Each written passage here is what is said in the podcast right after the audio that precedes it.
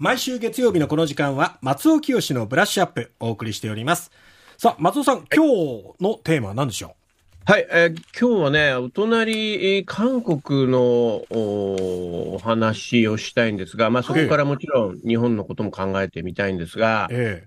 あのーこれ、ソースは NHK の国際ニュースでございまして、ええ。僕も番組の方は、あのー見ることができなかったんですが、まあ、うん。その、あの、番組スタッフが、あの、まあ、問題提起の意味合いも強い、うんいい記事をね、ネットに出してたんで、そこから、えー感じたことをお話ししていきたいと思います。まずね、あの、今年の4月、韓国政府が、えはい。えーいじめ対策というのを打ち出したんですね。国を挙げてね。えこれ、あのーまあ、いじめの総合対策っていうのの、まあ、見直しで、まあ、韓国の中では11年ぶりの大きなものだったらしいんですがえ、えあのー大きく3つ、その中で打ち出されたことがあって、まあ、まずは被害者の保護強化、あとうん学校の対応力の向上。まあ、うんこれは、あのーまあ、皆さんも割と、うーん、スムーズに受け入れられるんじゃないかと思います。まあ、被害者の保護強化、学校の対応力向上。まあ、これ、これいじめあってもなくても大切なことですが、はい。えーもう一つこれがね、あのーちょっと波紋を呼んでるのが、加害者の厳罰化ということなんですね。うんはこれどういうことかと言いますと、あのー加害生徒にはいじめの責任というのを必ず負わせると。うん。はい。でいじめをやった以上、いじめの対価は必ず払う。それが、えー社会だということをね、もう学校現場に根付かせるように、国として挙げていきたいと。うん。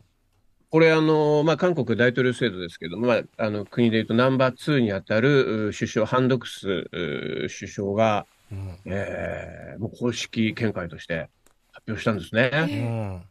これ、ちょっともうちょっとわかりやすくお話ししますと、えじゃあ厳罰化ってどういうことかっていうと、え。うん。あの、いじめを、この人はいじめをしましたっていう加害記録を、えあの、学生生活記録簿っていう、まあ、韓国のお学生の皆さんが必ずつけられてるこう記録簿があるんですけどもえ。、えそこに、えーきちっと記録して、それを、まあ、韓国、皆さんご存知かもしれないけど、超学歴社会なんて言われますえ。が、はい。大学入試に、えーまあ、いわゆる日本における内申書のような形でね、うん内内申点のような形で、そのマイナス評価として反映させるってことなんですよ。はあ、じゃあどんなにいい点数を取っても、うんはいそういういじめが過去に加害側としてあったならば、そうです。落ちてしまうこともあるっていうことですかね。そうなんですそうなんはあ。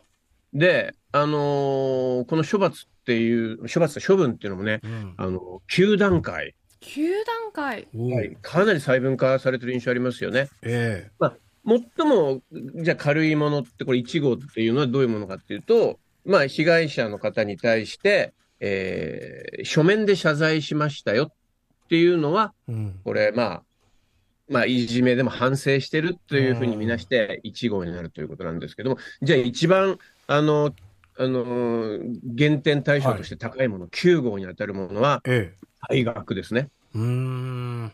つまり、あの、高校生の時なんかにこう退学をして、うん。えーまあ変な言い方ですけれども、その学校変わることで、ある種その加害の、おその記録、ロンダリングするっていう人もいるかもしれないんだけれども、えええ。あの、まあ、そう、それは許さないうん。退学ということ自体が、まあ、あの、9段階の9号になっちゃうってことなんですけど、はで、ね、現時点でも、もう、あの、これね、あの、ごめんなさい、えっと、2020、何年だ ?2026 年からは、うん。もう韓国のすべての大学入試で課外記録に反映するようにもう義務付けられるんですね。2026年ってもうそんな先のことじゃない。もうすぐそこです今の高校生えが験の時ぐらいかな？ってなっちゃうかな？はい。少なくとも今の中学生以下はもう、このことを常に意識していうふうになるでしょうけど、うん。で、えっと、まあ、現時点でもね、あの、この記録簿をすでに重視している学校っていうのは、大学ってのはあるわけはいで。すよ。えで、えーその現状は、その課外記録っていうのは、大体卒業後2年とかうん。うんっていうふうに、えーなってるらしいんですけど、これ、今回の4月改正されたことで卒業後4年うん、で、えーまあ、あとは退学なんていう、まあ、さっき話した9段階の9号のところとかだと、えもうその課外記録っていうのは永久保存されると。え永久保存存。はい。これ、だから、処分重すぎんじゃないのかという話も当然出てきますよね。うん。これ、あの、被害を受けた方、そして加害した人、で、加害した上で更生したいと思ってるけど、この処分ちょっときついなっていう人、まあ、いろんな意見がうん。今、あの、韓国では論議されてるらしいです。うん。うん。なるほどね。これね、やっぱりその、厳罰化すると、まあ、即効性はあるとは思うんですね。はい。あのー日本でも、あのね、出勤予備運転というものを、本当僕が子供の頃から社会問題化して、まあ、福岡なんかでも本当に大きな問題になってましたよね。えまあ、これが、けど、お罰金も高くな、なりましたし、うんあと、まあ、その、え。罪も重くなりますからね。罪自体がね、うん重くなったことで、ずいぶん減ったことは確かだと思いますよ。ええ、あの、人間、そこまで、あの、性、性善説に立っていられるほどよくできてないなってこともあるそうですね。中で、やっぱり、うん。あの、処罰っていうのはすごく効果あるなとは思うんですけども、うん。もちろんながらね、そういうのに縛られた社会っていうのを好む人ってのはそんなにいないとは思うんですが、うん。これ、じゃあ今ちょっと韓国の話しましたけれども、あの、まあもちろん韓国のここういうふうになったのは背景として、学校での暴力がこの10年間で3倍に増えたっていうのがあるんですって。なもんで11年ぶりのその見直しってことになったらしいんですけれども。国、としても何かしら対策をしなければっていう、やっぱりもそうなんですう、よね。問。題があったっていうことですよね。え。え。で、これあの、フランス、アメリカの例っていうのがあるんですけども、ええ。フランスは刑事罰の対象になって禁錮10年以下とか、まあ、アメリカとかは定額退学とかっていうのがある中で、うん。日本は割とこの、なんて言うんでしょう、学校内での話で片付けられることがどうしても多いと。そうですね。だけどご存知のように今、いじめの問題ってあれじゃないですか、その、スマホを使ったものであったりだとかうもうもはや学校のことだうんけ SNS とかですね。そうですねううんん。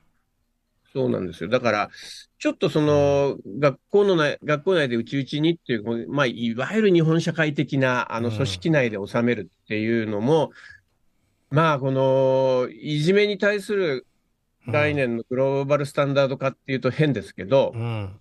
あの、まあ、あと、やっぱ時代と、あの、国際社会の中における位置づけって、あとやっぱいじめの定義自体もね、うん。日本の中でも違うぐらいですからね。ううんんえーど、どこどこの人たちはちょっと言葉きついよね、なんて話よく普通にしますが、我々、うん。あの、改めて、あの、んそういったものをなくすために必要なものは何かっていうのを、まあ、日本でも考えていい、いいイシューかなと思って今日お話しさせていただきました。そうですね。やっぱりなんか、あの、いじめは、まあ、加害者、被害者が出てきてしまうわけですけど、その、ええ被害者を守ろうっていう気持ちはわかるんですけども、逆に加害者に対しては、ペナルティっていうのは少ないなっていうのは日本での印象なんですよね。あやっぱそうですよね。韓国でもやっぱりうんそれがやっぱ、あの、被害者の心の傷に比べて加害者はその罪さえ忘れているっていうような、う。うんんうん、なんかそ、そこがやっぱ今回の厳罰化のお一つの大きな理由になってるみたいですね。なんで学校を休まなきゃいけない側が被害者で、加害者は普通に学校に来てるんだとかですね。本当にね。うん。なんかですよね。こう不公平感っていうのは感じますよね、はい。許されるべきじゃないのはやっぱね、うん。いじめの加害者側だと思うんですけど。でもあとはその事情をどうジャッジするかっていうのがやっぱ難しいですよね。そうですね。その、不公平うん。というものもまあ本当立ってるところによって違って見えるでしょうし、え抱く理不尽っていうんでしょうか。うん。そういったものも、あの、人によるってことを前提にはしたいですが、うん。それでもやっぱりこうみんなの公約数的なところを探る努力をお休んじゃいけないなと思いますし、うん。これ結構喫緊の問題じゃないかなと思います。いや本当そうだと思いますね。若い人たちがこの国に失望しないようにもね、うん。え思いますね。そうですね。えーこの時間、韓国のいじめ対策を機にですね、いろいろこのいじめについて考えてみました。8時40分過ぎのキャッチアップでは松尾さん、どんなお話を？